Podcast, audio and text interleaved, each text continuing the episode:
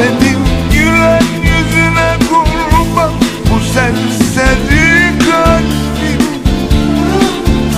Ama kanatlar tutamıyorum zamanı Zamanı tutamayız. Bu yüzden onu iyi yönetmeliyiz. Para gider, geri gelir. Sağlık gider, geri gelebilir. İnsanlar hayatınızdan çıkar, gider. Bir süre sonra geri dönebilir. Ama zaman geri gelmeyen tek değerdir. Zaman geri gelmiyorsa onu iyi yönetmemiz ve iyi değerlendirmemiz gerekir. Bu bölümde bunları ele alacağız. Bölüme başlamadan şu hatırlatmayı yapayım. Artık biliyorum podcast Instagram hesabı açıldı. İsterseniz takip edebilirsiniz. İkincisi de podcast'e destek olmak isteyenler bu bölümün açıklamasında bulunan Kresus ve Patreon linkleri üzerinden bağışta bulunabilir. Daha fazla uzatmadan zaman nasıl yönetilir ona geçelim.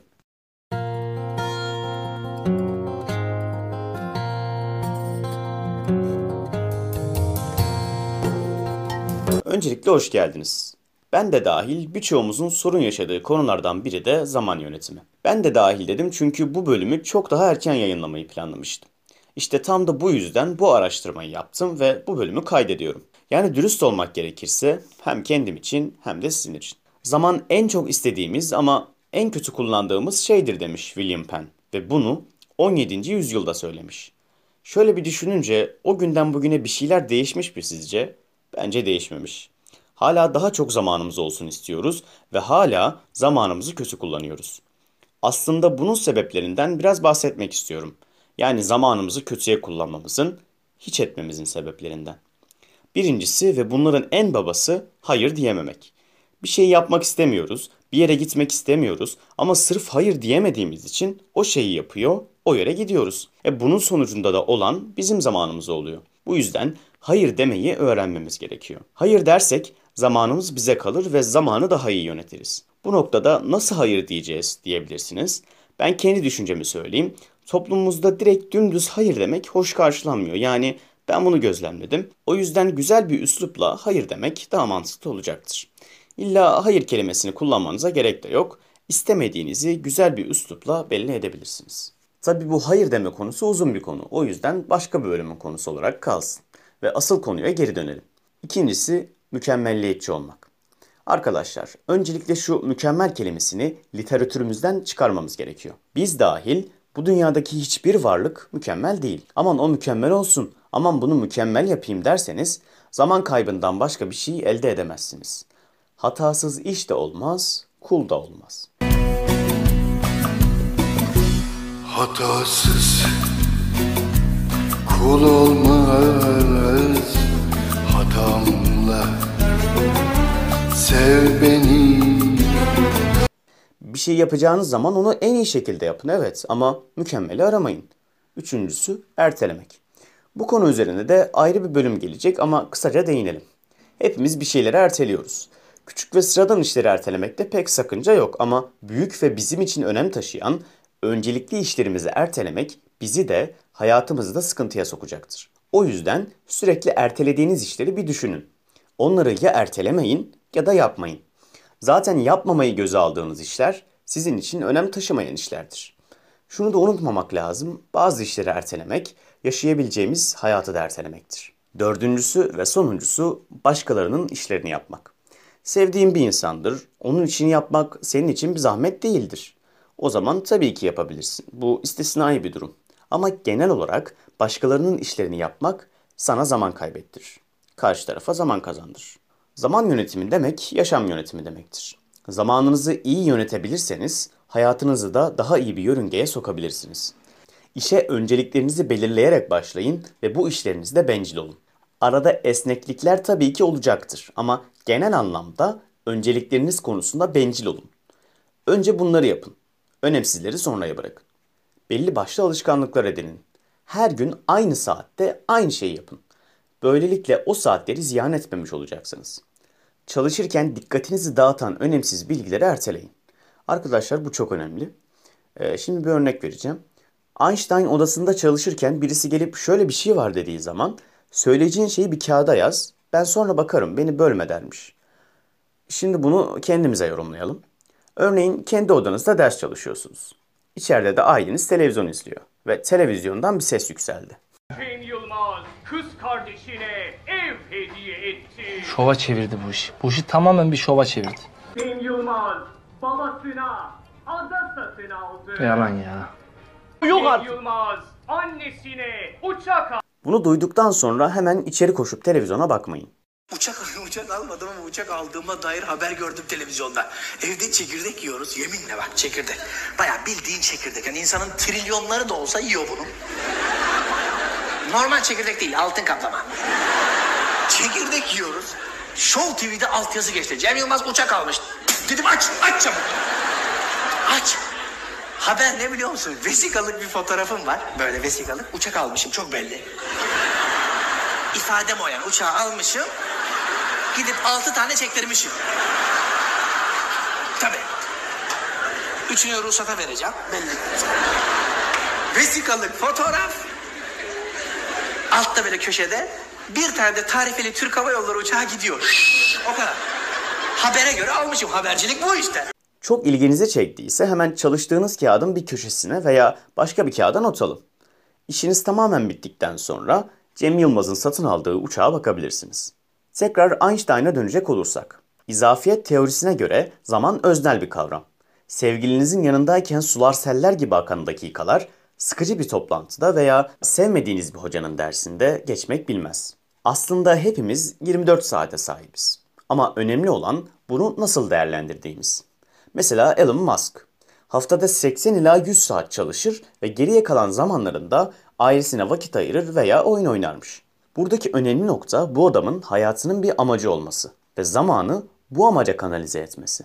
Büyük başarıların en temelinde belirlenmiş bir amaç ve hedef var arkadaşlar. Amaçsızlık ve hedefsizlik size fazlasıyla zaman kaybettirir. Bu yüzden amaçlarınıza ve hedeflerinize sıkıca sarılın ve zamanınızın çoğunu buraya yönlendirin. Benim zaman harcadığım şeyler neler diye düşünüp güzel bir analiz yapın. Çöpe giden zamanlarınızı belirleyin ve bu çöp zamanları artık etkili kullanmaya başlayın. Şimdi zamanı yönetmeyi kolaylaştıracak yöntemlerden biraz bahsederim. Birincisi Pareto yasası. Yani 80'e 20 kuralı. Çabalarımızın %20'si başarılarımızın %80'ine vesile olur. Bu tam tersi de olabilir. Bazen çabalarımızın %80'i başarılarımızın %20'sine vesile olabilir. İkincisi 5 dakika kuralı. Bir işin en zor yanı o işe başlamaktır. Başladıktan sonra o kadar da zorlanmayız. Mesela ders çalışacaksınız. O masaya oturmak sizin için dünyanın en zor işidir. Ama oturup çalışmaya başladığınızda fazla zorlanmadan çalışmaya devam edersiniz. 5 dakika kuralı da bu ilk aşamayı kolaylaştırmak için var. Yapmak istediğiniz işe sadece 5 dakikalığına başlayın. 5 dakika yapıp bırakırım mantığında başlayın. Sonrasında hazır başlamışken devam ettireyim diyeceksiniz ve başlayamadığınız o işe başlamış, devam ettirmiş ve belki de bitirmiş olacaksınız. 5 dakika kuralı ile ilgili şu örneği de vereyim. Roketler kalkışlarında inanılmaz bir enerji ortaya çıkarır ve yükselmek için çok fazla güç harcarlar. Yörüngeye girdiklerinde ise fazla bir güç harcamadan rotalarında seyrederler. 5 dakika kuralı da bunun gibi. Başlarken inanılmaz bir çaba sarf edebilirsiniz ama başladıktan sonra gerisi gelir. Üçüncü kural 25'e 5 kuralı. Bu yöntemin mucidi Warren Buffett. Ve benim en sevdiğim yöntemlerden biri. Yapmak istediğiniz 25 şeyi boş bir kağıda yazın. En çok yapmak istediğiniz 5 hedefi seçin. O zaman diğer 20'sini sonra yapacağız diye düşünmüştüm ben bunu ilk öğrendiğimde ama hayır. Geriye kalan 20'yi siliyoruz ve seçtiğimiz bu 5 hedefe yoğunlaşıyoruz. Bu yöntemi 3 ayda bir, 6 ayda bir veya hedefleriniz değiştiğinde tekrardan uygulayabilirsiniz. Bu yöntem aslında çok şeyi değil, az şeyi çok iyi yapmayı öğretiyor bize. Dördüncüsü Parkinson yasası. Bize verilen bir ödevi veya işi son teslim tarihinden hemen önce yapıyoruz ya. Aslında bu yasanın özeti bu. Bu yasa diyor ki bir işe kafanda ne kadar zaman ayırırsan o iş o kadar sürede biter. 2 saatinizi almayacak bir iş için kafanızdan bu bir hafta sürer derseniz 2 saatlik bir işi bir hafta süre içerisinde yapmış olursunuz. Bu yüzden yapacağınız işlere kafanızda mantıklı bir süre biçin. Ne çok geniş bir süre olsun ne de dar bir süre. Mantıklı bir bitiş tarihi koyun ve o tarihe kadar işinizi bitirin. Bahsedeceğim son yöntem ise birçoğumuzun bildiği Pomodoro yöntemi. 25 dakika çalışıp 5 dakika dinleniyorsunuz. Ve bu bir Pomodoro ediyor.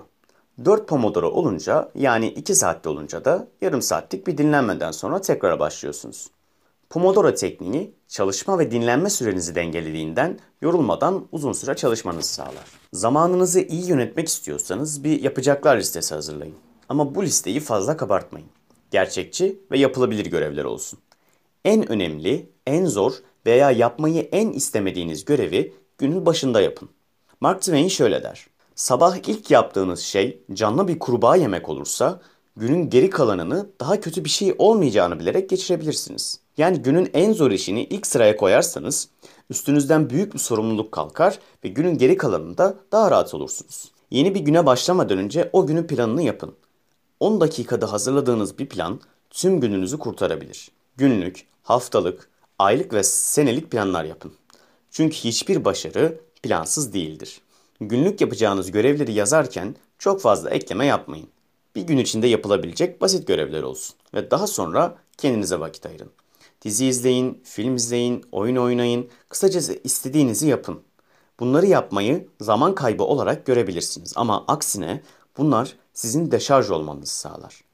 Kendinizi eziyet edip askeri disiplinle hareket etmeyin. Çalışmaya da vakit ayırın, eğlenmeye de. Her şeyin yeri ayrı. Arada bir de şarteli kapatın. Sessizliği dinleyin. Zaten oldukça hızlı hayatlarımız var. Bazen sessiz kalıp kafasını boşaltma ihtiyacı duyuyor insan. Bunu evde de yapabilirsiniz ama orman veya doğayla iç içe bir yer çok daha güzel olacaktır. Özellikle kuş sesleri zihninizi sakinleştirecektir.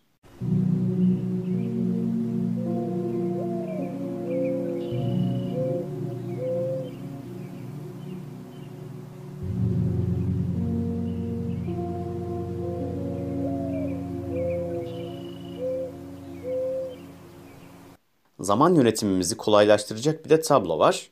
Ee, Bunu da artık biliyorum podcast Instagram hesabına yükledim. İsteyen oradan bakabilir. Son olarak zamanını ziyan eden hayatını ziyan eder. Zamana sahip çıkan hayatına da sahip çıkar. Zaman en kıymetli hazinemizdir. Giden zamanın telafisi yoktur. Artık bir şeylere karar verin. Çünkü zamanı tutmak mümkün değil. Ama kararlar tutamıyorum zamanı